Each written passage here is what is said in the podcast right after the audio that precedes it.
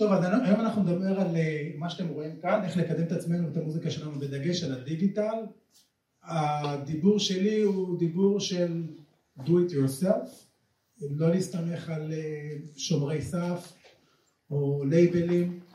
אם הם מגיעים אלינו, אחלה, מגניב מה טוב, אבל אנחנו לוקחים את השליטה לידיים שלנו. יש מישהו, מישהי שכל המושג הזה של independent musician חדש, לא עולה, אוקיי, אנחנו מבינים את הראש? מגניב. אז קודם כל מי אני? אז יש לי תואר ראשון במוזיקה מהעברית, מ-2007, אחר כך סיימתי את התואר, את האמת לא ידעתי מה לעשות, וסיימתי את התואר, לא, לא חשבתי מה קורה יום אחרי, אשכרה, לא ידעתי, הייתי בתוך המוזיקה, אני גיטריסט קלאסי במקור, לא ידעתי מה קורה, תכלס.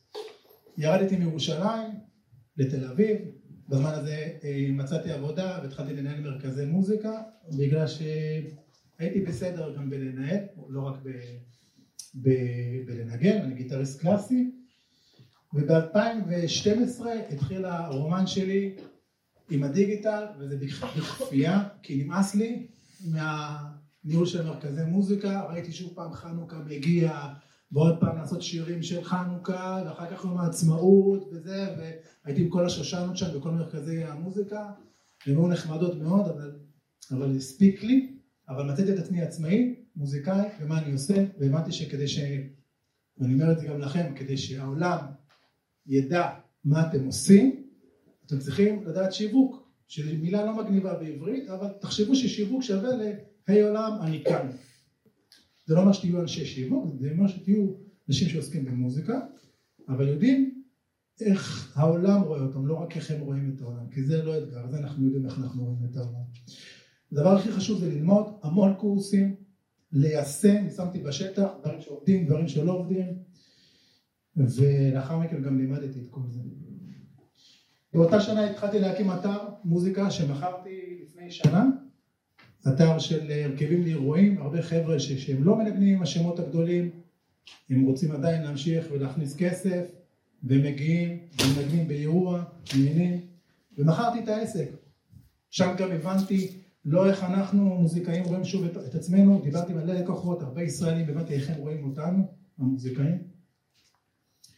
ובמקביל הוראת גיטרה, כמו הרבה מוזיקאים אנחנו צריכים לעשות כמה דברים במקביל, וגם שם התמקדתי בנישה ספציפית ואנחנו נדבר על זה, להיות ורטיקליים, כי אם אתם לא ורטיקליים אתם מתחרים נגד כל העולם, אם אתם ורטיקליים אתם אולי אפילו במצב הטוב קטגוריה משל עצמכם ואנחנו נדבר איך לעשות את זה. זאת אומרת ורטיקלי?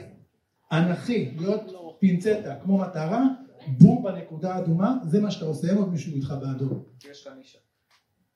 כאילו, כאילו להמציא קטגוריה נפרדת. אמרת. וכל השיטה הזאת הפסקתי ללמד, העליתי הכל ל אונליין, קורסים דיגיטליים, אנשים קונים קורסים של גיטרה שלי, לא בכמויות, כן, אני חייב להודות, אבל קונים כל הזמן וזה אחלה כסף כל חודש. הופעות של ההרכב שלי, אז אני באתי מהעולם הקלאסי, אחר כך עשיתי שיפט, מוזיקת עולם, מ-2014, בעיקר בחו"ל, באירועים בארץ עשיתי המון, שוב, זה היה העסק שלי, טונות של אירועים, אירועים פרטיים, אירועים של חברה ודברים כאלה ואחרים. וב-2015, אנחנו ניגע בספוטיפיי כמובן, העליתי אלבום לספוטיפיי בפעם הראשונה, ו... כלום, צרצרים, שנים. אין שם כלום, העליתי את זה כדי שיהיה לי קל אחר כך לשלוח את, ה, את, ה, את, ה, את הלינק, כן? אוקיי, מ-2016 התמקצעתי ביוטיוב, אה, שלושה ערוצים, מיליוני צפיות, עכשיו נשמע מפוצץ וזה, אבל אשכרה מה שהיה. אה, זה עכשיו סרטון שלי, שיש לו, זה נכון לאיזה חודשיים הצילום הזה, מיליון שלוש מאות אלף, משהו כזה. אני עושה שם איזשהו אה, עיבוד של קווין בגיטרה אחת, וזה עף, אבל גם הרבה דברים אחרים, לא, שלא הפכו להיות ויראליים. ואני אגיד לכם טיפ, דווקא הרווח, הרווחים הכי גדולים שלי מיוטיוב, היו מערוץ אחד, מאותו ערוץ של ההרכבים המוזיקליים, עם 80 אה, רשומים, אחר כך זה קפץ לאיזה אלף, כי שם, נכון, גם שם הפך להיות משהו ויראלי, אבל זה, זה לא זה. 80, 100 רשומים, אנשים רואים את, ה, את הוידאוים, מתקשרים וסוגרים גיגים של הופעות, וגיגים של הופעות, אנחנו יודעים מה, זה בסביבות כמה אלפים. אז, אז אל תתייחסו למספרים, אתם יכולים להיות ערוצים מאוד קטנים, אבל שוב, ורטיקליים, נישתיים מאוד. 2019 התחלתי לייעץ, אוקיי, לא רציתי, אה, מלחין שלמד כאן אלברטו שוורץ, חבר, אז אה, הוא התייעץ איתי תמיד, ותמיד עזרתי לאנשים, ואז אמר לי, תקשיב, למה אתה לא אומר שאתה מייעץ? ואמרתי, לא, אני לא מוזיקאי, אתה נראה לך אני אהיה שיווק, וכאילו, אבל גיליתי שאני אוהב את זה. יעצתי בשנים האחרונות לחבר'ה שעוסקים במוזיקה, וגם לאנשים נורמליים, לא כמונו. וב-2019 התחלתי גם את שרה שרה. שרה שרה זה בעצם העמותה, זה התחיל בתור פודקאסט, ששם אני מדבר ונותן טיפים אה, של שיווק, של קידום של מוזיקה וקידום של מוזיקאים, כלומר קידום של מוזיקה וקידום של עסקים בתחום המוזיקה. אם אתם רוצים לפתוח עכשיו אולפן, אתם מפיקים, זה עסק בתחום המוזיקה. מה שתעלו לספוטיפיי זה המוזיקה. והיום אה, יש לי ייעוצים ויש קורסים ויש סדנאות, הכל בראש של אינדיפנדנט מיוזישנס. ב-2020 חזרתי לעלות לספוטיפיי, מיקדתי בפלטפורמה הזאתי, יוטיוב הגיע לאיזה כמה אלפים של subscribers, אמרתי עכשיו אני בספוטיפיי, הייתי בבית, אה, גם אחר כך קורונה וכולי, אז הבנתי שיצא יוצר המון מוזיקה ואני עדיין רוצה שהעולם מכיר את המוזיקה. וזהו, יש לי שלושה פרופילים שם, סך הכל משהו כמו 80 אלף מאזינים חודשיים בחודש, אני שיש לי גיטרה, אפשר לדבר אחר כך למה שלושה פרופילים, זה סוג של איזה אסטרטגיה שהלכתי איתה, שהוכיחה את עצמה בכנות יותר מוקדם ממה שחשבתי, והתקבלתי שבע פעמים לפלייסט המשלימים של ספוטיפיי, וזהו, ואנחנו כאן. להרצאה הזאת יש שלושה חלקים, ממש, שזה מיצוב, מיתוג ושיווק, שיכול להיות שמיצוב הוא לא כל כך, אה, לא כל כך ידוע המונח הזה, אנחנו נדבר עליו. באנגלית, באנגלית זה נקרא positioning, מיתוג branding, שיווק marketing. אז בואו נתחיל במיצוב. כדי להתחיל במיצוב, אנחנו צריכים להתחיל בדבר הזה שלכאורה לא קשור למוזיקה. אז מה זה, מה, מה אתם רואים כאן בעצם? אוקיי, מים מינרליים? לא הבנתי. מים מינרליים או? מי חושב שזה מים מינרליים? לא. גם וגם. גם וגם. אוקיי. אוקיי. זה בדיוק הנקודה, ולכן הדבר הזה גאוני. כדי ללמוד מיצוב, בסדר? החבר'ה האלה, הם אמרו בעצם, יש לנו כאן תכלס בינינו, זה מיץ מאוד מוחלש, נכון? כן. זה כמו סבתא שלי שאתה מביאה לי מצפה, זה היה כאילו לא מתוק בכלל, לא היה מגניב. זה מאוד מוחלש, איך קוראים לזה טעם? עדין. עדין. יש כאן, זו מילה מאוד מדויקת, עדין. אוקיי, אז זה מיץ. זה מיץ. אבל איך הם קוראים לזה? מים בטעמים. זה אומר, זה בית ספר למיצוב. הם אמרו בעצם דבר כזה, אם אנחנו נמצב את המוצר שלנו בעולם המיצים, זה מיץ מאפן, נכון? לא יהיה מתיקות, שימו לב, הגוונים זה לא הגוונים צועקים של המיץ, הוא לא יצליח שם, זה לא יסתדר. אבל הם אמרו, אז אין לנו שם יתרון, איפה אין לנו יתרון? במים. במים. שיבואו, אנחנו בקטגוריה של המים, ובמים אנחנו מים בטעמים. אתם מבינים מה זה מיצוב? מיצוב זה היכן אתם תמקמו את מה שאתם עושים, על באיזה קונטקסט תמקמו כדי לקבל את המקסימום value, את המקסימום value, והם שמו את עצמם במים, ובמים הם פורחים, פרחו, וכולם דיברו עליהם, ואחר כך אמרו, חבר'ה זה הונאה וכתבות, אבל מלא קונים את זה עד היום.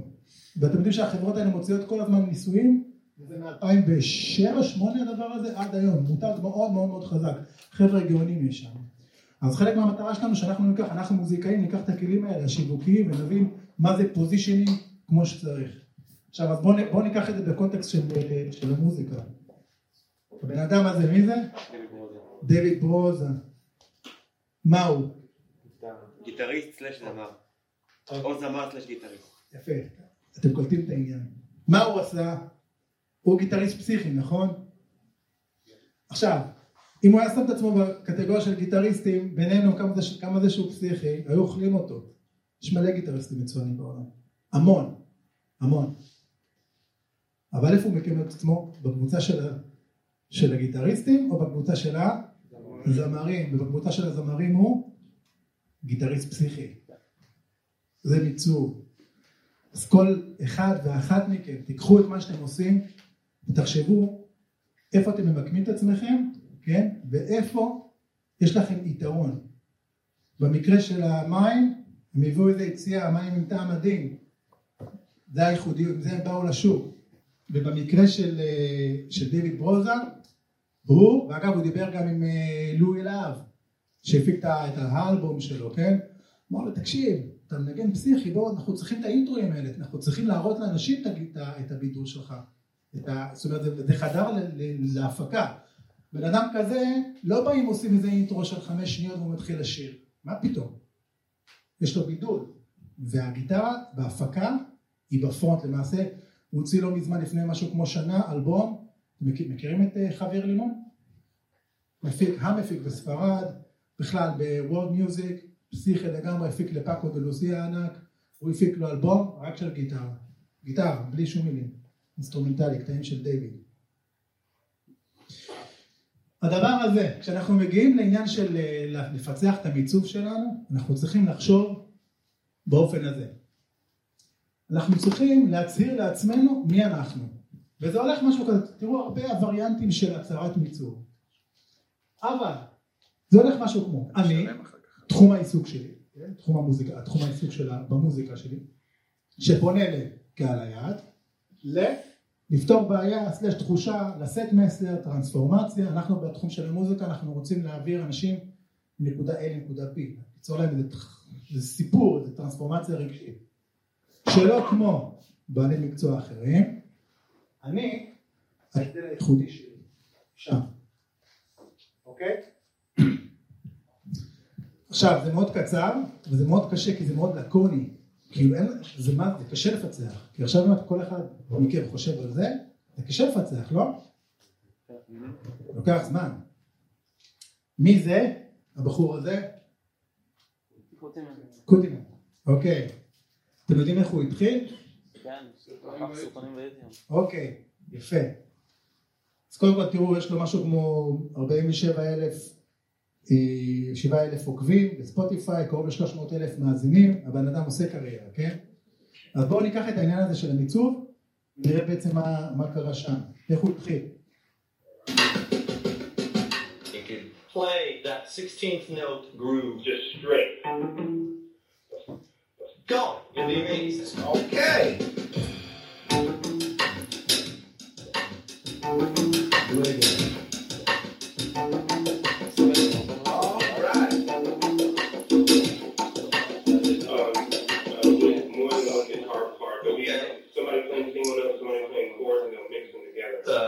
Okay. And let's just pick the mother of all funk chords. Let's pick a ninth chord. Uh,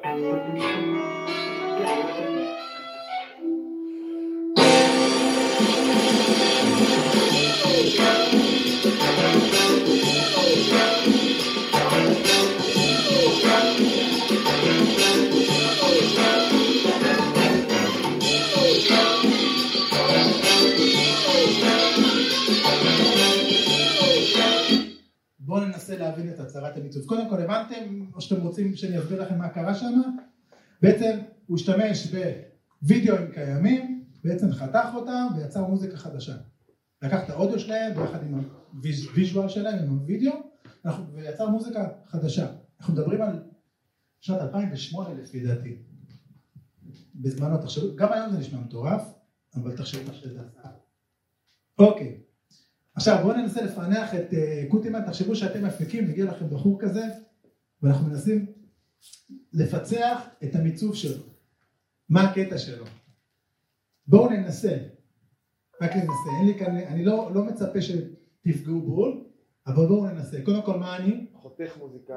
עורך מפיק. עורך מפיק, אוקיי. שפונה ל... למי הוא פונה? משתמשים ביוטיוב. אנשי היוטיוב, אוקיי, כן. מי, איזה סוג מוזיקה זה? זאת אומרת, אנשים שאוהבים מוזיקה שהיא כאילו, כן. הוא עשה ספציפי. לא בהכרח פאנק, הוא עשה עוד כל מיני דברים. אוקיי.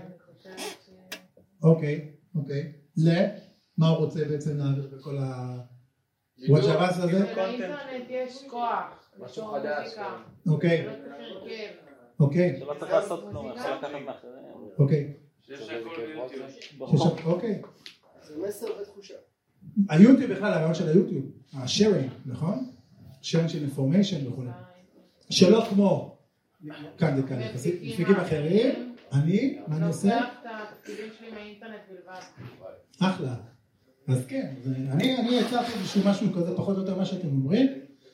אני מפיק, שפונה לחובבי גרוב, לקדם חופש מחשבה ויצירה שיתופית, זה גם מה שיוטיוב מקדם. שלא כמו מפיקים אחרים, אני יוצר מוזיקה מקורית, מקורית, מתוך החופשי באינטרנט, אותו אני מרכיב, או מפרק או מפרק ומרכיב ומסמפל. את זה אני מחדד לעצמי. חבר'ה, ברגע שאתם אה, מבינים את, ה, את מי שאתם באמת, יהיה לכם הרבה יותר קל אחר כך לשווק, אנחנו נדבר על מיתוג ושיווק, המיתוג והשיווק הופכים להיות הרבה יותר קלים. הוא עשה את הכמה דברים האלה אז, מיצב את עצמו, מה זה ורטיקלי, מסמר את עצמו, היום הוא עושה דברים אחרים, כי המיצוב שלו היה כבר כל כך חזק, שהוא הרשה לעצמו, הוא כבר פיתח את ה brand שלו, הוא יכול עכשיו לעבוד עם קרולינה ועם זה ועם כל הדברים האחרים, כי הוא יצר לעצמו כבר את השם הזה. אגב, אתם יכולים לראות את זה, יש לי קורס חינם מלא אה, באתר, שאני צולל אפילו עוד יותר לעומק, כל העניין של מיצוב וזה וזה אז אתם יכולים אחר כך להירשם, אתם תראו את זה ישר בשר השער הנקודה. כן. עכשיו אנחנו עוברים למיתוג, אם יש לכם שאלות, תשמרו את זה לסוף. מיתוג, אני אומר שזה תחושת בטן, אני מקצר כאן את הדברים. או יש אפילו משהו שג'ף בסוס אמר, שימו לב, אתם יודעים מי זה ג'ף בסוס? של אמזון? המפקד העליון? מה אומרים עליך אחרי שיצאת מהחדר? זה ריפוטיישן, כמו שאני אסיים את ההרצאה, יהיה איזה vibe שהשארתי, אוקיי? אז זה המיתוג, לפחות בקונטקסט כאן של מרצה. עכשיו, אה, לכל מאיתנו, לכל אחד מאיתנו, יש לו לא המיתוג, כי זה מה שאנשים מרגישים כלפינו. אז זה לא משהו שאנחנו עושים כי אנחנו הולכים לשווק. תרצו לא תרצו, אתם ממותגים, מאיך שאתם נראים, איך שאתם נשמעים, איך שהמוזיקה שלכם נשמעת, איך שאתם מתנהלים בחיי היום. אנחנו כולנו ממותגים.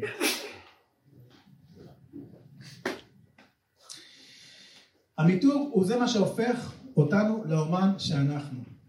והמיתוג, כשאנחנו מדברים על מיתוג בעולם המוזיקה, אנחנו מדברים לא רק על brand, אלא על personal brand, כי אנחנו כאן, אנחנו ב front. זאת אומרת, כשאתם תפתחו את השם שלכם, אני מקווה כל אחד ואחת מכם בתחום של ההפקה, אתם לא תגידו אולפני אה, זה, כל האלה, אולפני א' א', אין, היה העולם הזה. זה אולפני, אה, איפה דוד? דוד. דוד, כן, מה הכינוי שלך? אולפני סיגי? אבל לא, זה סיגי המפיק, זה סיגי, זה החתימה סיגי. בסדר? זה פרסונל ברנד, אז ההתנהלות שלך, ודיברנו על הסיפור שלך, שאתה מביא אותה ל- ל- למוזיקה, זה הסיפור שלך, המסר שאתה מביא לעולם, הלוק, הערכים, האמונות שלנו, זה מה שיוצר את מי שאנחנו. זה הייחודיות התפיסתית לגבינו, איך שאנשים תופסים אותנו, זה נקודת ההבדל שלנו. איפה אתם רואים את זה טוב? כמה חברי כנסת יש בכנסת? כמה אתם יכולים למנות לי כאן עכשיו בשלוף? עשרה. עשרה? עשרה, משהו כזה נגיד, אפילו פחות לפעמים. אוקיי, למה? מה אלה עושים שאחרים לא עושים? כן, בדיוק, בדיוק, כל הדברים האלה. אבל כשאנחנו עושים את זה לדברים שהם טובת המוזיקה שלנו, דברים טובים, זה העניין. הבחור הזה, מה המיתוג שלו? זרקו מילים? פוליטיקה זה לא פוליטיקה, כאן עכשיו מבחינת, אפשר להעריך אותו מבחינת מיתוג, הוא עשה כאן, הוא עשה משהו פסיכי מבחינה מיתוגית, אני מסתכל שיווקי, מדובר על הצל, אוקיי? מה אתה אומר? ראפר. ראפר, בריון, אוקיי, מה עוד? ישראלי. מה המסר שהוא רוצה להוציא? ציונות, את אומרת מסית, אוקיי, כן, ימין. אוקיי, כן, זה המיתוג שהוא רוצה. הוא מצליח בזה? כן. מצליח ביג טיים. מצליח ביג טיים, הוא לא איש שיווק.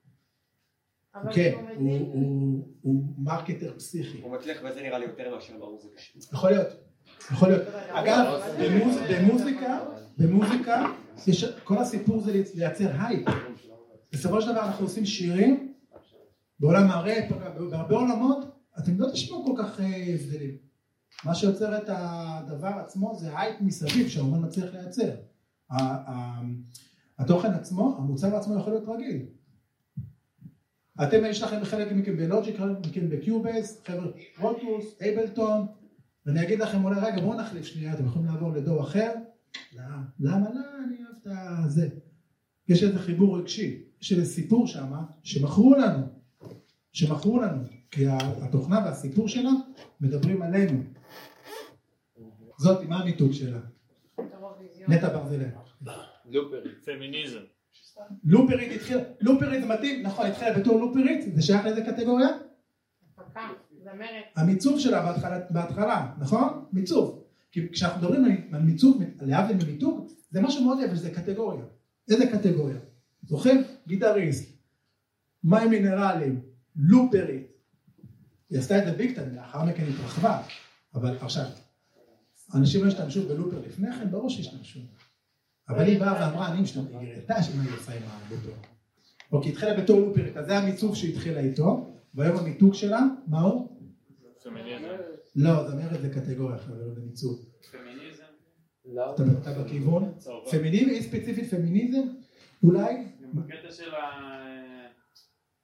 כאילו... ההפך משמנופוביה. אוקיי. בודי פוזיטיביטי. ועוד משהו. היא מיקנית כזאת מאוד, יש לה המון ריתם בצורה שהיא שרה דברים. כן, אבל היא לא עושה, אין לה משהו ייחודי. זאת אומרת, יש לה אותה, שומעים אותה, יודעים שזה נטע, אבל אני מדבר על מה ש...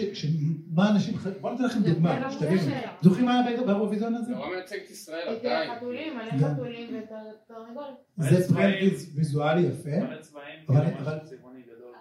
אה, גם... מה? שאתה בכיוון שהיא לא רזה, נאמר, כן. ייחודיות, שונות. ייחודיות, שונות. היא חריגה. היא לקחה משהו קוריאני והפכה אותה למלצה. סליחה, אני אתן שם, מה את אומרת? שכאילו בקטע של קבלת האחר, שהיא אמרה כזה תודה שנתתם צ'אנס. בקטע של קבלת האחר, נכון? אותם חבר'ה שנתנו להם כאפות בבית ספר, היא הקול שלהם, חבר'ה. הם אומרים את זה ואני אומר את זה כל הזמן. אם אתם תשמעו ראיונות איתה, עשיתי אגב בפודקאסט פרק רק עליה. היא הקול הלא נשמע של כל אלה שעשו להם bullying. כל אלה שירדו עליהם. היא. ואתם יודעים מתי ראיתם את זה?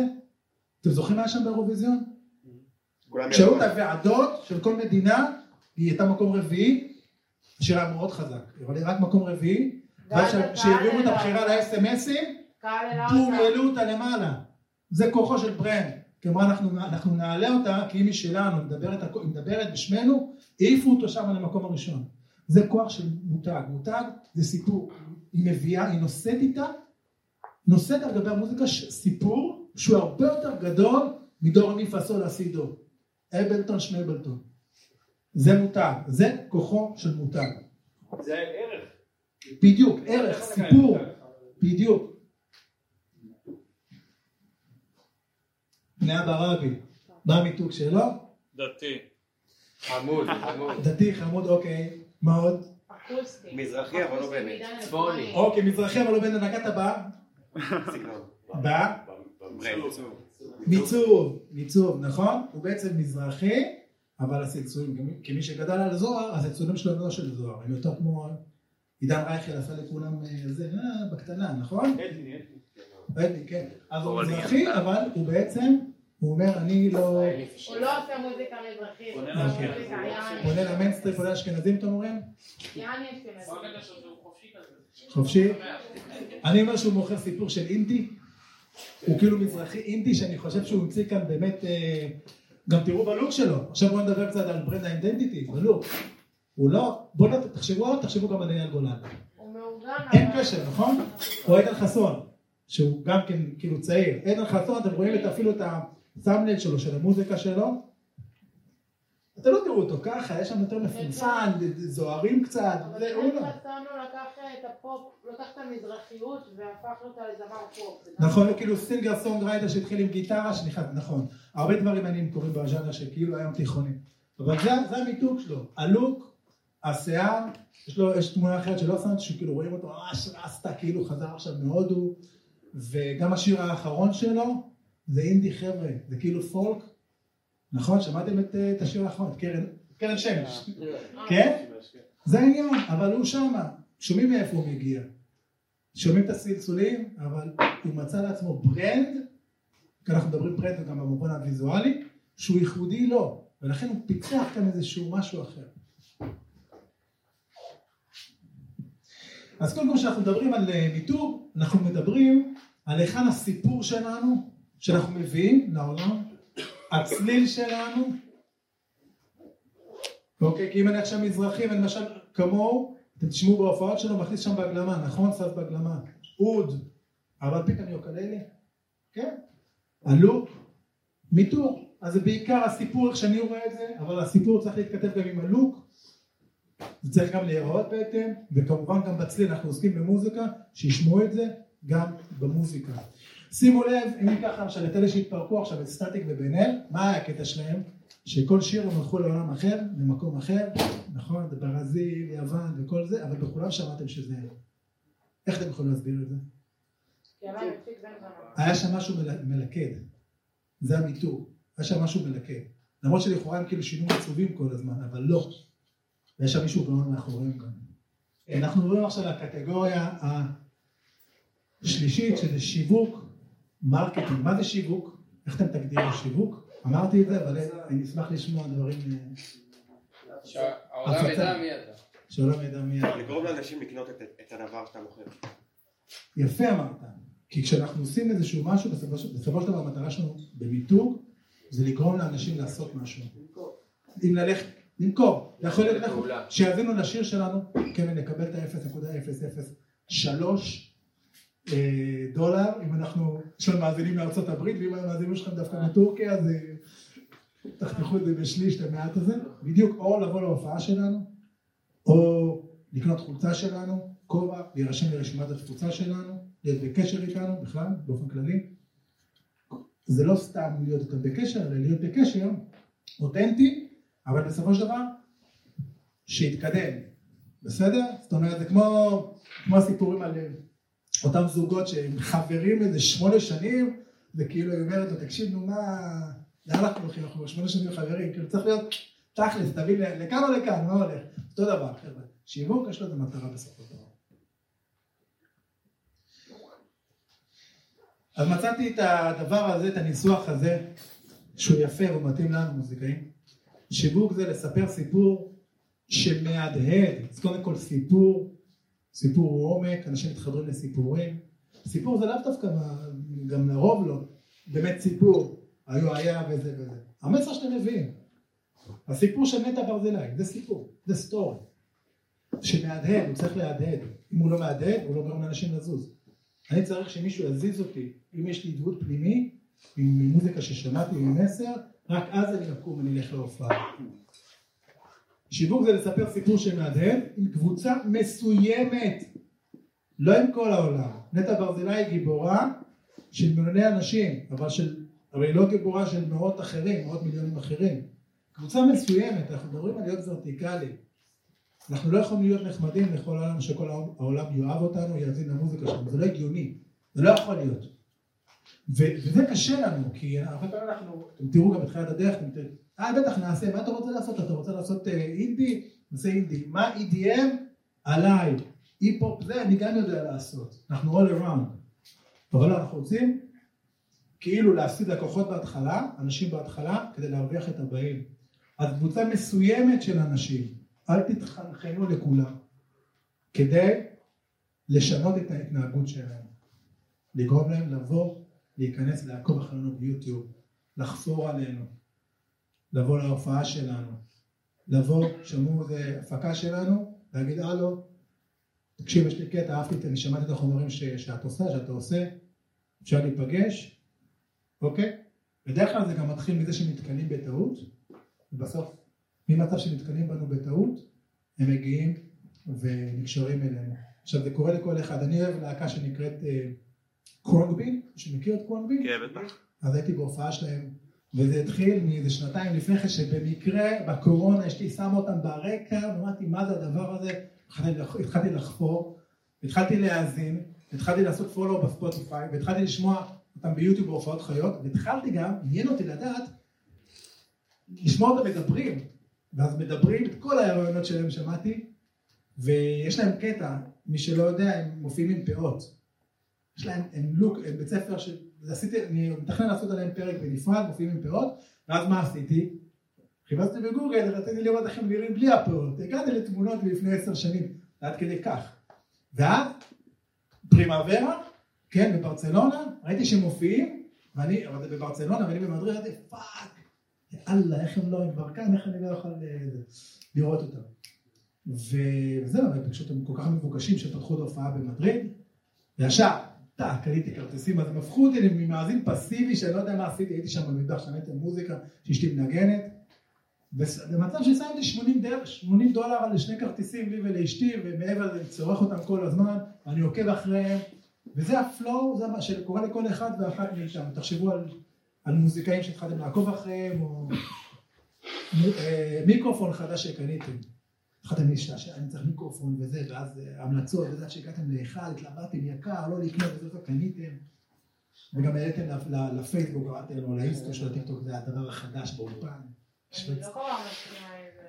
אוקיי. כאילו, נגיד דיוויד בואי, מהמם. אין לו שני שירים שנשמעים אותו דבר, אתה לא אתה יכול לשים אותו תחת רוק, אבל הוא עשה גם הרבה אלקטרוני, והוא עשה הרבה פופ, והוא עשה כל מיני דברים, אז אני חושבת שגם בעיקר בתחום המוזיקלי, זה קצת בעיה, כי בתחום המוזיקלי, אנשים כאילו רוצים לראות גיוון, אבל מבחינת הקרקטר, מה שנקרא מיתוג, פתאום פחות, כאילו פתאום כזה להיות נורא ספציפי לקהל שאני מכוונת אליו. כן. זה בעיה בפני עצמו, כי מצד אחד אנחנו חיים בעולם שבו יותר ורסטילית זה יותר טוב, ומצד שני יש את הסתירה הזו של תתמקדי בנישה, תתמקדי במשהו.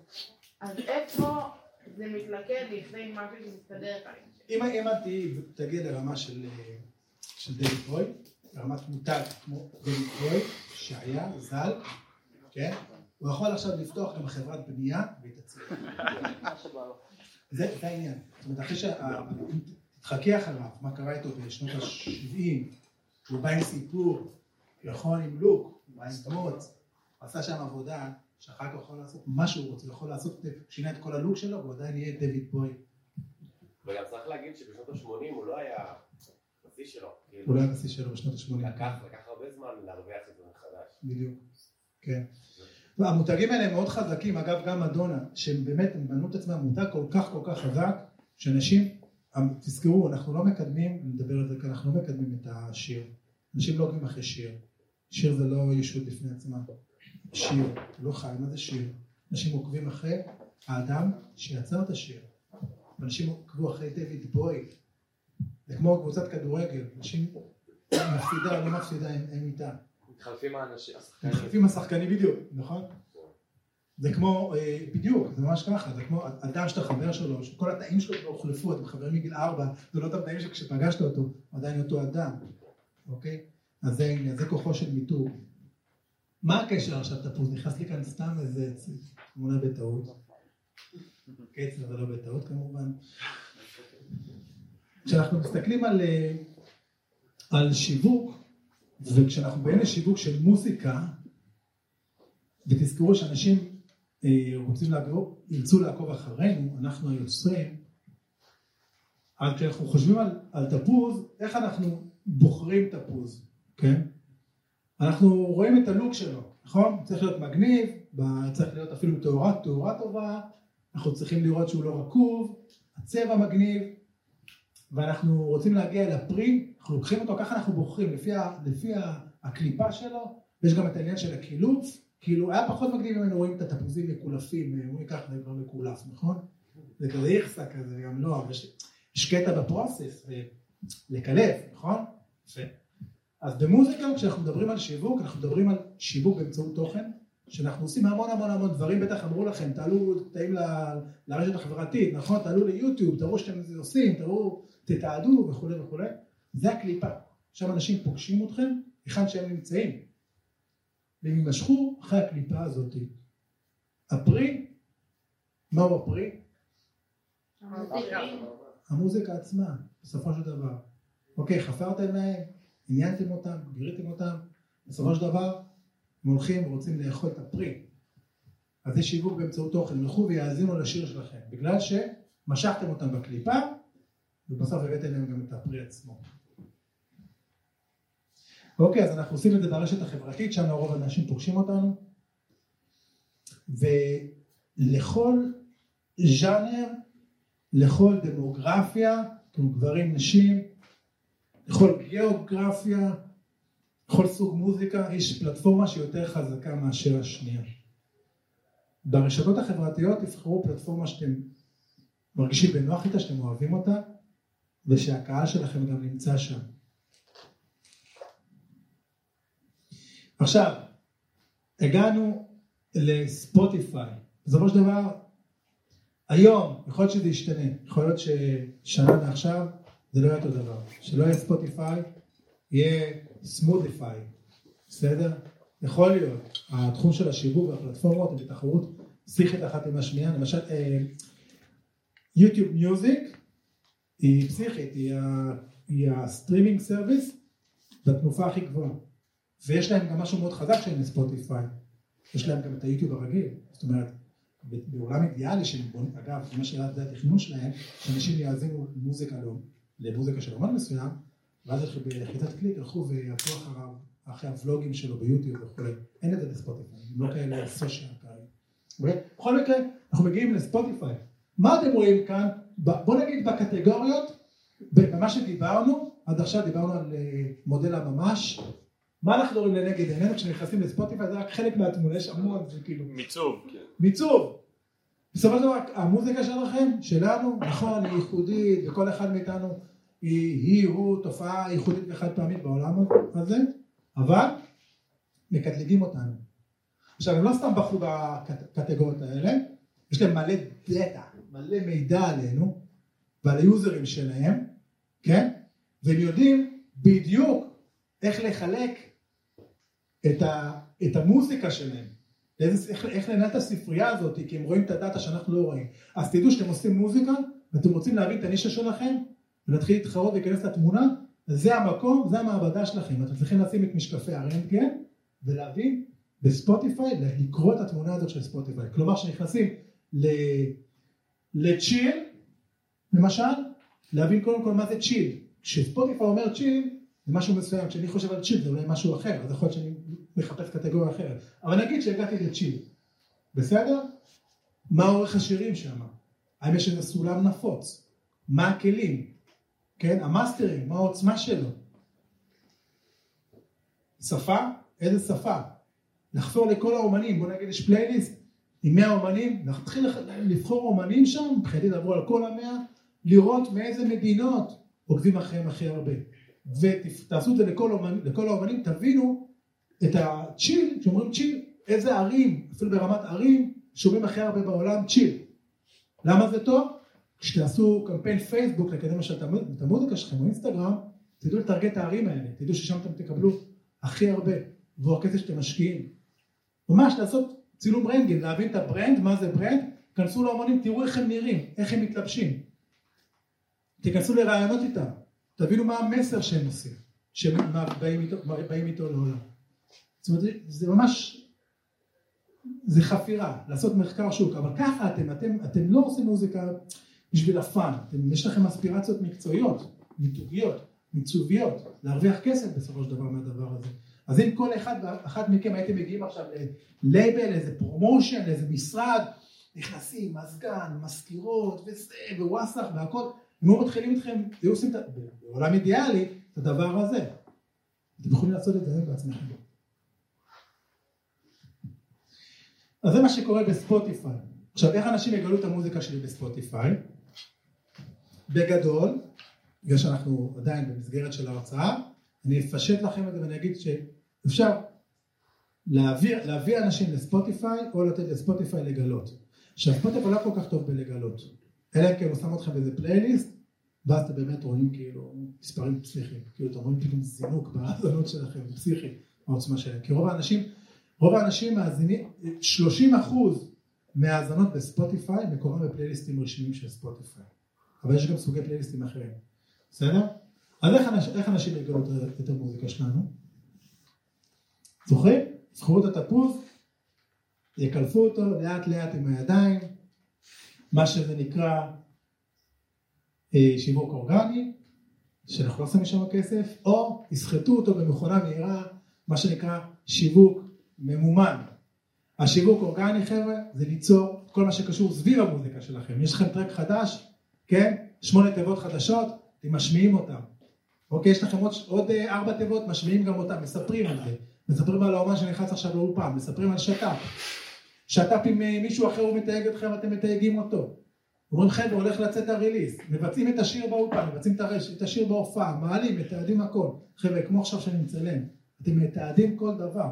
אתם יוצרים את התוכן הזה, למה? כי, ש... כי תזכרו ספוטיפיי זה לא רשת של סושיאל, אוקיי? אנשים בסופו של דבר נמצאים או ביוטיוב או אחת מהרשתות הגדולות, ואתם רוצים להיות שם, אלא אם כן אתם רוצים ליצור מוזיקה למגירה. עכשיו אני כמוכם, אני כאן מדבר, ואתם רואים אותי מדבר וזה, אני לא, אני, אני חצי מופלם, טרוברט, רוב הזמן, בבית אני לא מדבר, אני בגיטרה, ואשתי יודעת שהגיטרה שלי זה מקום ראשון כזה לצידה, שאני בא ביחד עם הגיטרה, אבל אני כאילו נאלץ, אם אני רוצה שהמוזיקה שלי תגיע לאנשים, להגיד לעולם, זוכרים אמרנו שזה שיווק? היי עולם, אני כאן, אני כאן, אני כאן. אנחנו עושים את זה. אז היתרון באורגני, שזה חינם, החיסרון שזה אורגני, כמו כל דבר אורגני, זה לוקח זמן, יש תהליך, אבל שם גם יש טכניקות כדי להאיץ את הדברים האלה. למשל שת"פים זה טכניקה אחת, אחד ועוד אחד זה יותר משניים, בסדר? שת"פים עם מוזיקאים אחרים. ודיברנו על המסחטה המהירה בפייסבוק ואינסטגרם נכון לעכשיו, אנחנו מדברים על סוף שנת 22, זה צורת הקידום הכי טובה לספוטיפיי. מה, מה המטרה בדבר הזה? אנחנו בעצם מראים לאנשים בפיד שלהם מוזיקה שלנו, מורידים את המוזיקה, כמה שניות, 15 שניות, 30 שניות, אומרים וואי מגניב, לוחצים על זה ומגיעים או לפרופיל, הפרופיל שלנו בספוטיפיי או לשיר שאנחנו מקדמים. ואז מה קורה? אנחנו עושים את זה 50, עם 50 איש, 100 איש, 200 איש, 300 איש, ספוטיפיי מקבל דגימה, אני קורא לזה דגימה, של אנשים, בוא נגיד 300 איש, שאנחנו כבר לפני כן בחרנו אותם בקפידה, כי אמרנו לפייסבוק ואינסטגרם, אני עושה EDM, תראה את זה רק לאנשים EDM, שאוהבים EDM, ואם עשיתי את אותו מחקר שוק, גם אפילו יש לי את הערים ואת המדינות, גם שמתי שם, אמרתי שם יש הכי נטייה לאנשים להבין למוזיקה הזאת, ואז הוא מקבל אנשים עם אפיניטי, עם משיכה מאוד גבוהה לז'אנר הזה, ואז הוא אומר וואו, הוא מקבל כאן 300 איש, אחוזים גבוהים מהם האזונו 130 שניות, מה שנחשב לסטרים, הרבה שמרו, אחוז נכבד מהם לחצו על הפולו, על הכפתור, מתחילים לעקוב אחריי, אני כבר יודע, עכשיו אני יודע על כל אחד מהשלוש מאות איש האלה, למה, למה הוא הזין גם, בנוסף, בנוסף לנו, כן? זאת אומרת, יש לו רשת מטורפת של מידע, ואז מה קורה? אם אנחנו עושים release ביום שישי, אני מציע לכם לעשות ריליסים בימי שישי, כי זה יום הריליסים הרשמי, ואז אתם מקבלים חסד של ארבעה ימי שישי של ה Release Radar, שהוא בעצם פלייליסט אלגוריתמי של ספוטיפיי שנותן push לשיר שלכם, הוא חושף אותו לאנשים בהתחלה קצת, ואז אתם תראו ביום שישי השלישי, וברביעי עוד יותר, כן? ואז מתחיל להראות את המוזיקה שלכם לאותו פרופיל של אנשים ששלחתם, לאותה דגימה, עוד אנשים דומים, מכל הכדור הארץ שמשתמשים בספוטיפיי. כי ספוטיפיי, מהחוויה שלי, הוא לא טוב בלגלות אומן מאפס. אנחנו צריכים כאילו לעזור לו, לעזור לנו. זה המטרה של הקמפיינים האלה. בסדר? עכשיו טיקטוק גם, כל המכונה הזאת של הקידום שלהם היא משתפרת, עדיין לא שם, פייסבוק ואינסטגרם שיושבים אגב גם על הוואטסאפ שלנו, הם אבל בטיקטוק יש משהו של פייסבוק ואינסטגרם יש, וזה א' שיש או אין? שאין להם כרגע. יש לו יתרון אדיר. זה גם קהל שהוא אחר לגמרי, זה קהל שהוא צורך יותר אה, תוכן אמיתי נקרא לזה, כן. פחות דוגמנות, פחות זה, גם טיקטוק יודע להתאים את עצמו יותר טוב כן. למשתמש, זאת אומרת, כן. אתה לא עוקב אחרי אנשים, נכון. כמו שהוא פשוט מראה לך ב For You כל הזמן תוכן שמותאם כמו אליך, נכון. אז הרבה דברים דווקא כן התפוצצו בגלל הטיקטוק, כמו נכון. הרבה שירים שבאו מה-90's, מה-80's, ועכשיו כן, אנחנו. מאזינים עוד פעם. לגמרי, כן. אה, טיק טוק הוא disruptor, וגם עד עכשיו אינסט, אינסטגרם ויוטיוב ופייסבוק לא כל כך, לא ניצחו שם, הם עדיין מנסים אה, לעשות לעצמם טיק טוק, והם לא ממש טיק טוק, וזה מלחמת עולמות שם, משהו קורה כרגע. מסכים איתך. אוקיי, אז בגדול פייסבוק, אנשים, אה, כשעושים קידום ממומן, אנשים רואים את השיר שלנו עם visual מסוים, זה יכול להיות גם תמונה, עם כיתוב, עם איזה משפט מגניב, או גם בכלל לא, זה יכול להיות ב reels, מאוד חזק היום, או ב stories, לוחצים, מגיעים לדף אתר כלשהו, ששם יראו תמונה של השיר שלכם, אותה תמונה שבחרתם שתהיה תמונה ייצוגית בספוטיפיי, יהיה כפתור. ספוטיפיי, מאוד פשוט, נקי, לוחצים על כפתור ספוטיפיי, מגיעים לספוטיפיי שלכם, ככה, ככה זה עובד. אוקיי, עכשיו תראו למשל את הדבר הזה, זה קטע שלי. טוב, זה לפני בערך חודשיים הצילום הזה, או חודש או משהו, אה, נכון היום יש לו 135 אלף streams. זה שיר שדווקא הוא לא ב... שימו לב, editorial אפס. עשיתי לו קמפיין ממומן, אני חושב שהוצאתי עליו סך הכל משהו כמו אלף שקל, גג. כמובן, תארו לעצמכם שהאלף שקל לא הביא לי את ה-135 היום streams, אלא שימו לב שרוב הרוב, הרוב המוחלט של המאזינים, הרוב המוחלט, תראו, פשוט תחברו את זה, את זה ואת זה ואת זה, כמה שזה יוצא, כן, 97, 6, כן, הם כולם הגיעו מספוטיפיי.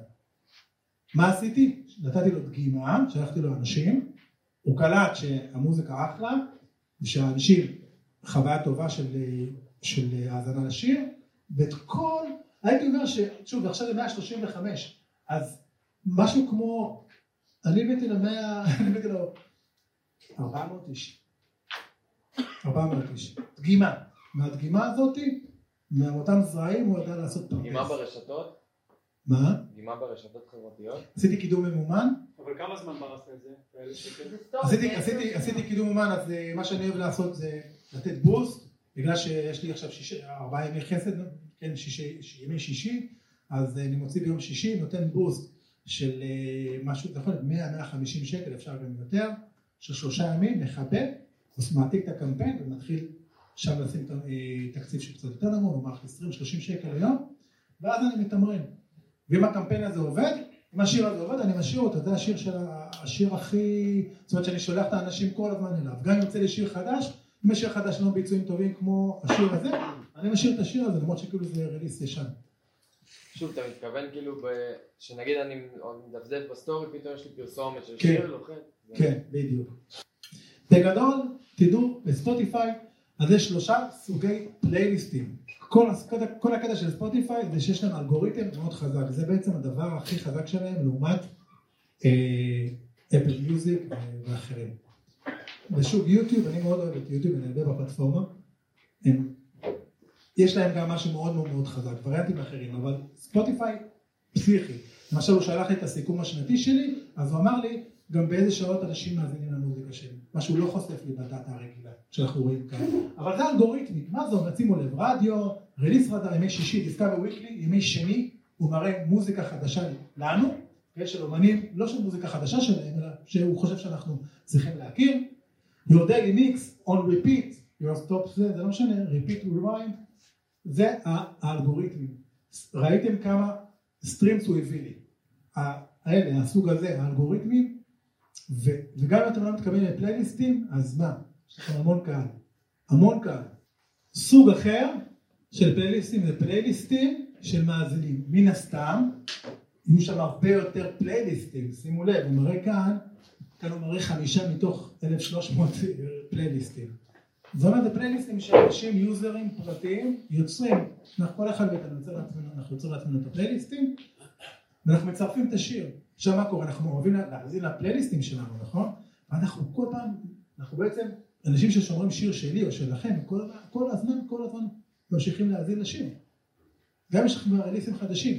זה האזנות שחוזרות ונשנות, כאילו במידה מסוימת, מה זה במידה מסוימת? בפועל, השיר שלכם הוא נכס שהוא תמיד מניב, נכון, אז זה כמה אגורות, אבל לאורך שנים, אם אתם, מה שאני מציע לכם, כן, אתם מייצרים המון מוזיקה, תיצרו המון מוזיקה, זה הופך להיות משמעותי, בשביל אנחנו בונים כאן קריירה. עכשיו, מה נקודה מעניינת, כשאני רואה את השיעור שהם עשו לפלייליסטים, צירפו אותי אליו, ואז לפעמים אני מבין איך הם תופסים אותי. עכשיו מוזיקה שלא ידעתי שהיא צ'יל, הוא אמר הוא צ'יל. או סתם איזה מוזיקה, סתם, אבל הגעתי לאיזה פלייליסט וחפרתי על השם של הפלייליסט, זה נראה לי כמו שם של מקום, קלטתי שזה פלייליסט של מסעדה בטורקיה. זה סתם, כי יש בו מוזיקה שהיא קצת סס בגלמה וזה, אין ספק. אז זה הסוג השני של ה-listeners, ואתם רוצים לגרום לאנשים שישמרו את השיר לפלייליסטים שלהם, בסדר? אה, ספוטיפיי רואה את זה, אומר, אם מישהו שומר את השיר לפלייליסט, הוא אומר, השיר זה ביצועים מעולים של השיר. והקטגוריה השלישית, שאני יודע שהיא הכי סקסית ונחשקת, זה אדיטוריאס. זאת אומרת, אלה פלייליסטים של אורחים, אנשים, בני אדם, איש אישה, עובדים של ספוטיפיי, ששמעו את השיר שלך או שלה, והחליטו לצרף לפלייליסטים. אמ, וכן, המספרים שם שונים, אין ספק. אתם רואים את המספרים? כן. זה מספרים אה, אחרים לגמרי, זה של כמה חודשים. זה נראה לי אחרי חצי שנה. אבל, אבל החיסרון של הפלייליסטים האלה, שהם לא יוצרים כל כך followers. כי כשאנחנו מאזינים לפלייליסטים, זוכרים את הקוביות, המיצובים, איך אנשים שומעים פלייליסטים? שמים ברקע. עושים ספורט, עושים אה, בלילה דברים אחרים. אז ממש צריכים לעוף על השיר כדי לעצור את מה שהם עושים. עכשיו עושים כלים לנגב את הידיים, להיכנס לאפליקציה, ללחוץ על השיר, ללחוץ על האומן, לקלוט אותו, עוד שירים אחרים. זה קורה, אבל זה לא המסה. לכן אתם הרבה פעמים תראו, אם יש הרבה אומנים שמבססים את ה...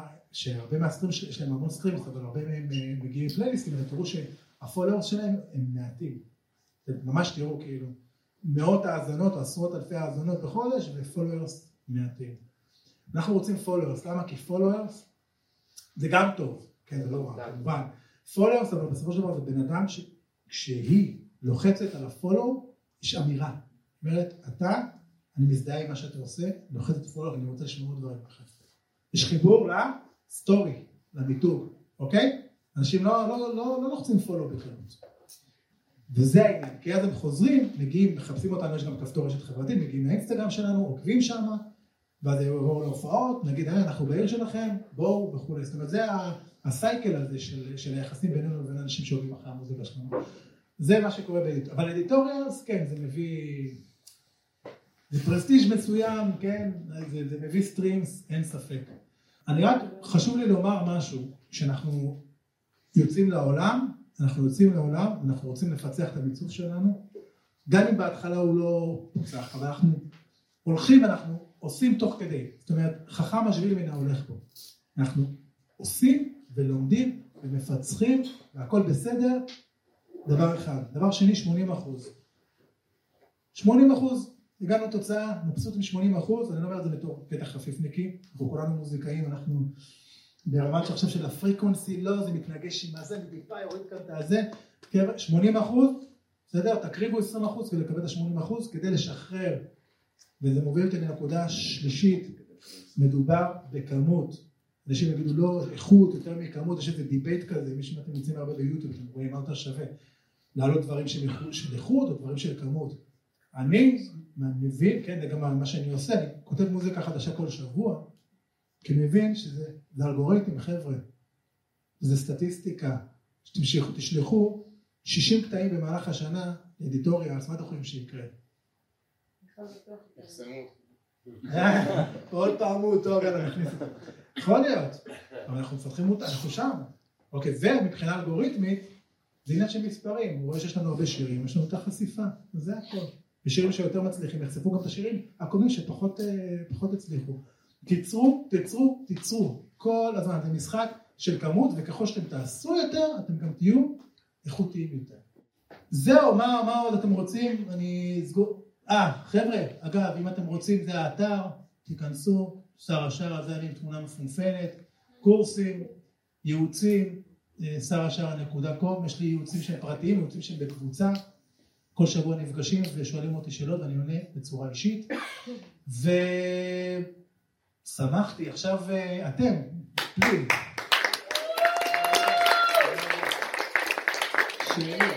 כן.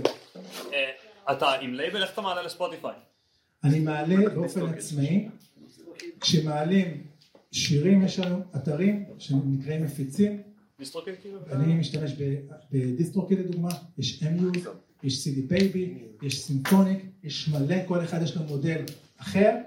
אה, הם כולם מתחרים אחד בשני, כולם מאוד אטרקטיביים. מעלה את זה לשם, למשל ב DistroKid אני מעלה את השיר עם תמונה, תוך יומיים זה נמצא בספוטיפיי for artists, שם אני יכול לעשות pitch ל editorials, אם אני מדבר סינית אז תגידו לי. ו... להציע את עצמך לפלייליסטים של של עורכים. כן, כן, עכשיו אז מה קורה? ספוטיפיי, ספוטיפיי for artists זה בעצם המאחורי הקלעים של ספוטיפיי, של האומנים, בסדר? זה ה... שם כל אומן, כל אחד ואחת מאיתנו מקבלים את הנתונים לגבי הביצועים של השירים. כמה אנשים האזינו לשירים, מאיזה מדינות, איזה גילאים, כמה אנשים שמעו וכמה אנשים מתוך אלה ששמעו, שמרו את השירים, כמה followers יש לי, מה הביצועים של כל שיר, לאיזה פלייליסטים התקבלתי, כל המידע שהראיתי לכם, כן? זה שם. זה הספוטיפיי for artists. אתם יכולים אגב להירשם לספוטיפיי for artists גם לפני שהשיר הראשון שלכם גם לפני שהשיר הראשון שלכם יצא, אתם יכולים לפתוח חשבון חינמי בספוטיפיי for artists. יש לי בפודקאסט אבל פרק שאני אה, מראה איך עושים את זה. צריך אבל עמוד אומן כדי לעשות לו קליים. זהו, שלא. אתה צריך להעלות את השיר לדיסטריביוטור שלך, ברגע שהעלית שהוא קלט את השיר, אחרי יומיים שלושה, אתה יכול להיכנס לספוטיפיי for artist, להגיד אני רוצה להירשם, ואז הוא יבקש ממך איזשהו מספר כן. שנמצא בדיסטריביוטור שלך, אתה לוקח, שם אותו שם, ואז אחרי יומיים הוא אומר, "אה, אני רוצה רק לוודא שאתה זה אתה. וזה, יש לי פרק שנקרא כל מה שצריך לדעת על ספוטיפיי for artist בפודקאסט, שהוא גם וידאו, אז אה, אני אשתף שם מסך ואתם יכולים לראות איך לעשות. עוד שאלות. כן. כן, פתחתי שלושה פרופילים. זוכרים שדיברתי על כמות? אז אני אמרתי לעצמי, אני יוצר המון מוזיקה, ואני יודע מכל היוזמות השיווקיות שלי שמדובר בכמות. ולדוגמה אם ניקח את האתר לאירועים שעשיתי של מוזיקה לאירועים, אז כשאנשים מרכבים לאירועים העלו, עשו ערוץ יוטיוב והעלו שניים, שלושה קליפים שלהם, אני, עד שמכרתי, העליתי, מכרתי את האתר, באותה נקודה היה משהו כמו 160 וידאוים. לא ראיתי מטר, אבל חבר'ה, זה, יכול להיות שזה נשמע קצת הפוך, וכאילו מה, אתה פסיכי, מה זה הקצב הזה, זה מה שצריך היום כדי להתבלט. וכל הוידאוים איכותיים, אוקיי? אז מה שעשיתי, במקרה שלי, יש לי את הפרופיל שלי, רועי זכאי, ששם אני מעלה מוזיקה, עם הרבה גיטרה כמובן, אבל עם כלים נוספים, ויש, אני מאוד אוהב גם לנגן גיטרה לבד, מה שנקרא צ'יל גיטרה, סלו גיטרה, ואז זה לא כל כך התאים, אז פתחתי פרופיל אחר. ואם יש לכם, אתם גם מפיקים, יש לכם פרויקט אחר, פרויקטים שאתם לא רואים אותם יושבים ביחד, אבל שזה גם אתם, אז אני מציע לכם לפתוח פרופיל נוסף. ומה שאני עשיתי, פתחתי שני פרופילים של גיטרה, למה? כי אני שוב, אני מעלה בקצב מהיר, ואז יכולתי במקביל לעשות פיץ' לאדיטוריאלס, במקום לחכות, כי אפשר לעשות פיץ' רק פעם אחת בכל פעם, לכל שיר. וצריך להמתין לפחות שלושה שבועות, ארבעה שבועות. אז אני לא אעלה רק 12 קטעים בשנה, אם אני עושה 60 קטעים בשנה, אז אני אפתח עוד פרופיל. מה זה? אני לא. פיץ' לאדיטוריאל זה בעצם להגיש את השיר שלנו שהולך לצאת, להגיש אותו, ל, ל, להציע אותו לעורכי פלייליסטים רשמיים של ספוטיפיי, כדי שיקבלו אותו בתקווה לאחד הפלייליסטים האלה, כי הפלייליסטים האלה יש להם הרבה עוקבים. וכדי לעשות את זה, הולכים לאתר ספוטיפיי for artists, נראה לי זה artists.spotify.com, ואנחנו פותחים לשם את הפרופיל, ויש שם, כשעולה שיר חדש, העלינו ל distributor, אחרי יומיים שלושה נראה את השיר, ב upcoming, יש שם קטגוריות, בשיר הבא, ויש שם אפשרות, יהיה רשום pitch this song, לוחצים עליו, ומתחילים לעבור סדרה של שאלות, מאיפה אתם, איפה נולדתם, איזה סגנון השיר, איזה כלים משתתפים בשיר, ובסוף, בסוף השיר יש שם 500 קרקטרס, שם אנחנו שופכים חופשי, ספר לי על השיר. ושם אני ממליץ לכם לתת סיפור אמיתי, סיפור, זכרו, שאנשים מתחברים לסיפור. מה, מה קרה? לספר שם סיפור, ולא לא, לא להגיד שם השיר, אה, לא זה לתת שם פיצ'רים שהם טכניים ש, שהם לא מעניינים. תחשבו שמי שהבחור בחורה שמקבלים את הפיץ' הזה, מקבלים עשרות פיצ'ים ביום. ספרו סיפור, תהיו אתם, לא, לא בצורה קיצ'ית, מי שאתם באמת, אבל תהיו, תביאו סיפור אמיתי. כן. אה, אז ככה, ברימון כמו ברימון והרבה קודם אחרים, יש את הפרסום הממומן אבל המעצבן של אנשים שהם באים ויאללה בואו תשמעו את השיר שלי עם אה, גיא האלוף ועם רונה הגבר ותשמעו את זה ואז אתה מגיע למין אה, קליפ דלוח בלי קונספט או איזה עטיפה משעממת תחת. עכשיו, כשיש מלא מלא מלא כאלה עם קליפ דלוח שהולכים ברחוב ועטיפה תחת, סליחה על הביטוי, פשוט אה, ככה, אני אני תופסת את זה, חושבת ככה הרבה אנשים שהם לא מוזיקאים, הקהל הרחב תופס את זה, שמה זה מעניין אותי, ואז איך אני באה כאומנית, אומרת אוקיי, הוצאתי שיר, יש לי מסר, יש לי תוכן שאני רוצה להגיש, רוצה לספר, ומשווק איתו לעולם בלי שזה יהיה מגעיל, אה בואו נשמעו את השיר שלי ככה וככה, כאילו, מבחינת, כן, אז קודם כל, אם השיר הוא נגיד הוא לא מספיק טוב, כאילו יש לפעמים פרמטרים שאפשר להגיד שהשיר לא מספיק חזק, אז איך אומרים, גם עכבר שצועק הוא עדיין עכבר? כן, אז הביצועים לא יהיו לפני טובים. שאתה מקליק, זאת לפני הקליק של השיר, אז זה עניין של תרבות, של אה, בחירת קהל, כי בסופו של דבר כשאנחנו עושים קמפיין ממומן, אנחנו אומרים לו, אנחנו אומרים לו בפנים תראה את העבודה שלנו. ויכול להיות שהתרגות של החבר'ה האלה, הוא לא היה תרגות מדויק, זה דבר אחד. אז אתה יכול לתת דוגמה נגיד לתרגות שהוא טוב, או לתוכן פוסט של שיווק של שיר, שהוא טוב, שהוא תופס, זאת אומרת כי אתה מקבל, אם למשל אני עכשיו עושה רוק בעברית, כן, עם נגיעות, אה, אני אכניס שם, שוב, אני אני מכניס שם אוד אלקטרוני כזה, עושה סימפולים, אבל זה רוק, יש תופים, יש זה, אוקיי? אז אני יכול לומר לו, במוזיקה שלי בעברית, אני יכול לומר לו, תקשיב, כל האנשים שיראו איזושהי איזושהי נטייה לברי סחר, אני רוצה שתראה לאנשים האלה את המוזיקה שלי. ואז הסבירות שהמודעה תהיה בהלימה באנשים שרואים אותה, היא הרבה יותר גבוהה. אני מדבר איתך את התוכן הטקסטואלי גם, שאתה משתף את זה לחברים, טקסטואלי, ויזואלי, אני באופן אישי לא אוהב שאנשים ישתמשו בוואטסאפ, במיוחד חברים, או מישהו שהייתי איתו בקשר, ואז אני כל חודש, חודשיים לקבל ממנו איזה... אל תעשו את זה. חבר'ה, זה ספאם, ובכלל, אתם שולחים את, אתם שולחים את, אה, את אה, דודה שלכם, את החברים שלכם בספוטיפיי, נו בסדר, אבל ספוטיפיי רואה את הביצועים של השיר, יכול להיות שהם האזינו מתוך זה שהם נחמדים, אבל רואים שהם לא שמרו, רואים שהם לא שמעו את זה עוד פעם, אז זה לא, לא שווה, אנחנו רוצים את האנשים, אנחנו לא צריכים גם את ה... אנחנו מדברים על מספרים אחרים, אנחנו לא צריכים את ה-20 האלה שעשו לנו טובה שהלכו לשיר, ההפך, אנחנו יכולים אפילו לפגוע בביצועים של השיר. אנחנו רוצים שמי שיאזין לשיר, זה אנשים שמלכתחילה הנטייה שלהם היא חזקה. היא חזקה, שהביצועים של השיר איתם יהיו טובים, שהם כנראה יאזינו מעבר לחצי דקה, שהם ישמעו את השיר, שהם יעקבו אחרי הפרופיל שלי, יחזרו לאינסטגרם, יעקבו אחריו, יגידו לי, תקשיב, שמעתי את השיר שלך פצצה. אז זה העניין. ספאם, שיווק זה לא ספאם. שיווק, זה שיש לנו מגאפון, זה לא נותן לנו רשות לצרוח. ונכון, כל אחד מאיתנו יכול עכשיו לשים איזשהו כסף ולעשות לכאורה קמפיין ממומן, כן? אבל זה, ש... אבל זה לא אומר שאנחנו צריכים להשתמש בו בצורה כזאת. בגוף הפוסט, הטקסט, מה אתה. שם בטקסט, הרי תרגות זה ידוע, קהל זה ידוע, כאילו, מה אתה שם בטקסט, אה, אז באמת רוב, הפרסומים שלי הם ללא, אה, טקסט, אבל זה משתנה. אם המוזיקה שלי, למשל מוזיקה שהיא לירית, אז כן הייתי שם איזשהו משפט. אם היית, נטע ברזילי עכשיו, והיית אבל אומנית אינדי, והיית מפרסמת את השיר, כן? ואת יודעת מי הקהל שלך, בסדר? נגיד עכשיו, את מה היית רושמת? לאותם אלה שאת יודעת שהעיפו אותה למעלה. תחשבי על טיפוס, אם יש לך אנשים בראש, שאת יודעת שהיא נותנת להם השראה. מה היית? מה... אולי, אולי, אני אעזור לך, אולי. אנחנו נשב, אנחנו נצא חמישים. Don't let them bully you again. אוקיי? אל, ת- אל, ת- אל תיתנו להם לעשות לכם בולי שוב.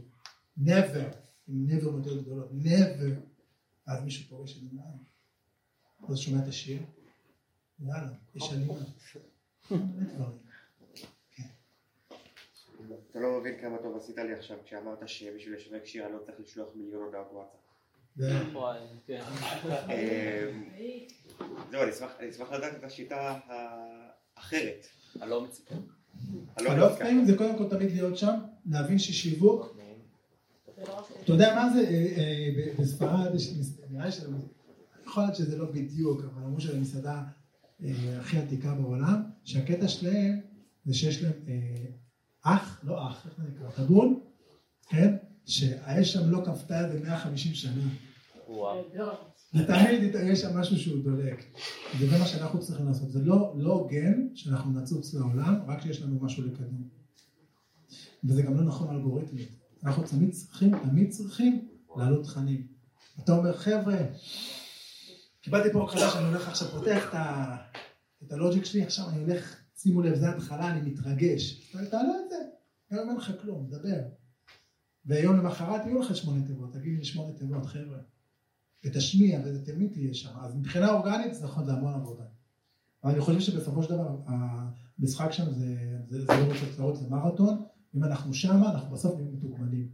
ויש כאלה אגב, שאומרים, אין לי כוח לדבר הזה, אני שם כסף, יש לי, יש לי את הכמה מאות שקלים לשים בחודש, ושולח אנשים לשם, אנשים יעופו על המוזיקה שלי, רועי, ילחצו על ה follow ויחזרו אליי, ויהיו גם עוקבים שלי באינסטגרם, למרות שאני מוציא פוסט פעם בחודש. אבל אנשים לא כאילו. נמאס. כן, אף אחד כאילו, לא אם הולך לפייסבוק ובודק את הסטורי שלך כל פעם, כן, כאילו. אשכרה רואה את זה. אם עושה אתה לך לא. כאילו אבל כאילו, דבר. אני. אני- בסופו של דבר גם כאן יש ביצועים, הרי גם אה, הרשתות החברתיות רואות את הביצועים של פוסטים, מנטרים אותם ורואים מי יותר אוהב, מי פחות אוהב, ומי שפחות אוהב, לא יראה לו שוב, כי האינטרס של הרשתות החברתיות, של היוזרים, תהיה חוויה מאוד טובה. ואז הוא יראה את זה, בסופו של דבר, לאנשים לגרעין הטוב, ולאנשים שדומים דומים לגרעין הטוב, הוא יפיץ את ה- את התכנים שלך, ואת תראי אם תיכנסי ל insights, אם זה בפייסבוק או באינסטגרם, הוא יכול להראות לך למשל שאת מעלה איזשהו וידאו חדש, כמה מהם זה אנשים שהם followers וכמה מהם זה אנשים חדשים. בהרבה מהמקרים את תראה שהרבה מה streams הגיעו מאנשים שלא ראו אותך לפני כן. אל תדאגו מהבחינה הזאת. ויותר מזה, ההפך, שיצאו. מי, ש, מי שלא רוצה שיעשה unsubscribe, unfollow, יישארו רק עם המובהקים שלכם. המטרה שלנו, לזכך כמה שיותר את הקהל שלנו. עוד שאלה. זהו. כן. כמה קליפים? פחות. אל תשקיעו בקליפים. את הכסף, קחו את הכסף הזה, ואם אתם on the budget, כן? תשקיעו את זה בפרסום. קליפ היום, במיוחד ברשתות החברתיות, כשזה מאוד social, שרואים שאתם במיטה שלכם, אתם עושים את המוזיקה, רואים שזה domestic, רואים שזה social, זה...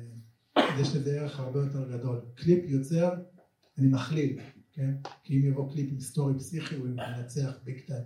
אבל אה, ככל שיש שם story, רואים אותך, רואים את המקום שבו אתה יוצא, רואים שזה אתה, שמתחברים אליך, זה שיחוק. הווידאו הוויראלי הזה שלי, אה, מצולם ורטיקלית, הסאונד מהטלפון, קצת לא היה מלא אור בחדר, אז זה קצת קצת מפוקסל, ואנשים נהנו ממנו. אז זה העניין, אבל אם אנחנו שוב, יש לנו את הכסף, אל תפרקו אותו על קליפ, לפחות לא בהתחלה, לא.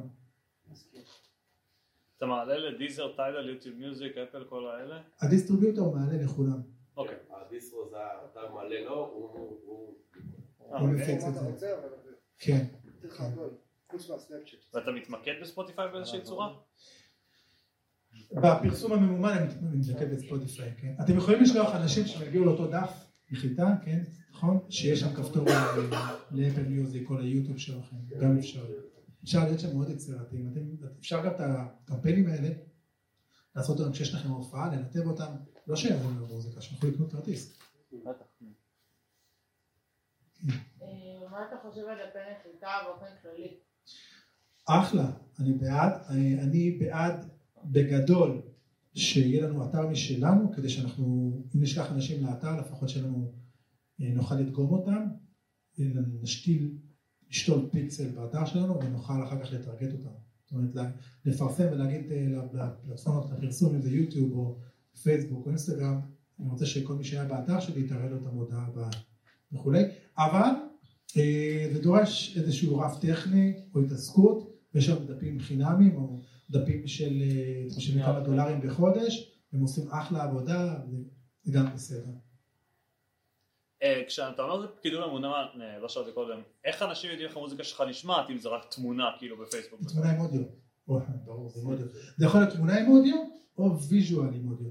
אם אני בתחום של הגיטרה, אז אנשים, אצבעות עושות את זה, זאת אומרת, בתחום שלי הם רוצים לראות את האצבעות, אז אני שם אה, תמונה, סליחה וידאו, אבל אם עכשיו אתה עושה EDM, אז אתה יכול, או מוזיקה, כן, לאונג' כזה, תמונה מגניבה, שקיעה, ולרשום, חבר'ה, דמיינו לעצמכם, איביזה, זה וזה, בואו ניתן בראש, בואו תצטרפו למסיבה, תקליקו.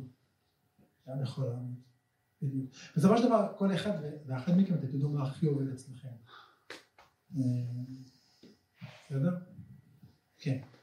קודם אמרת לגבי אה, שאתה בהתחלה והגרעין וכולי וכולי, זה נכון גם לרמה שאתה פותח עכשיו עמוד ולא יודע, פולוור.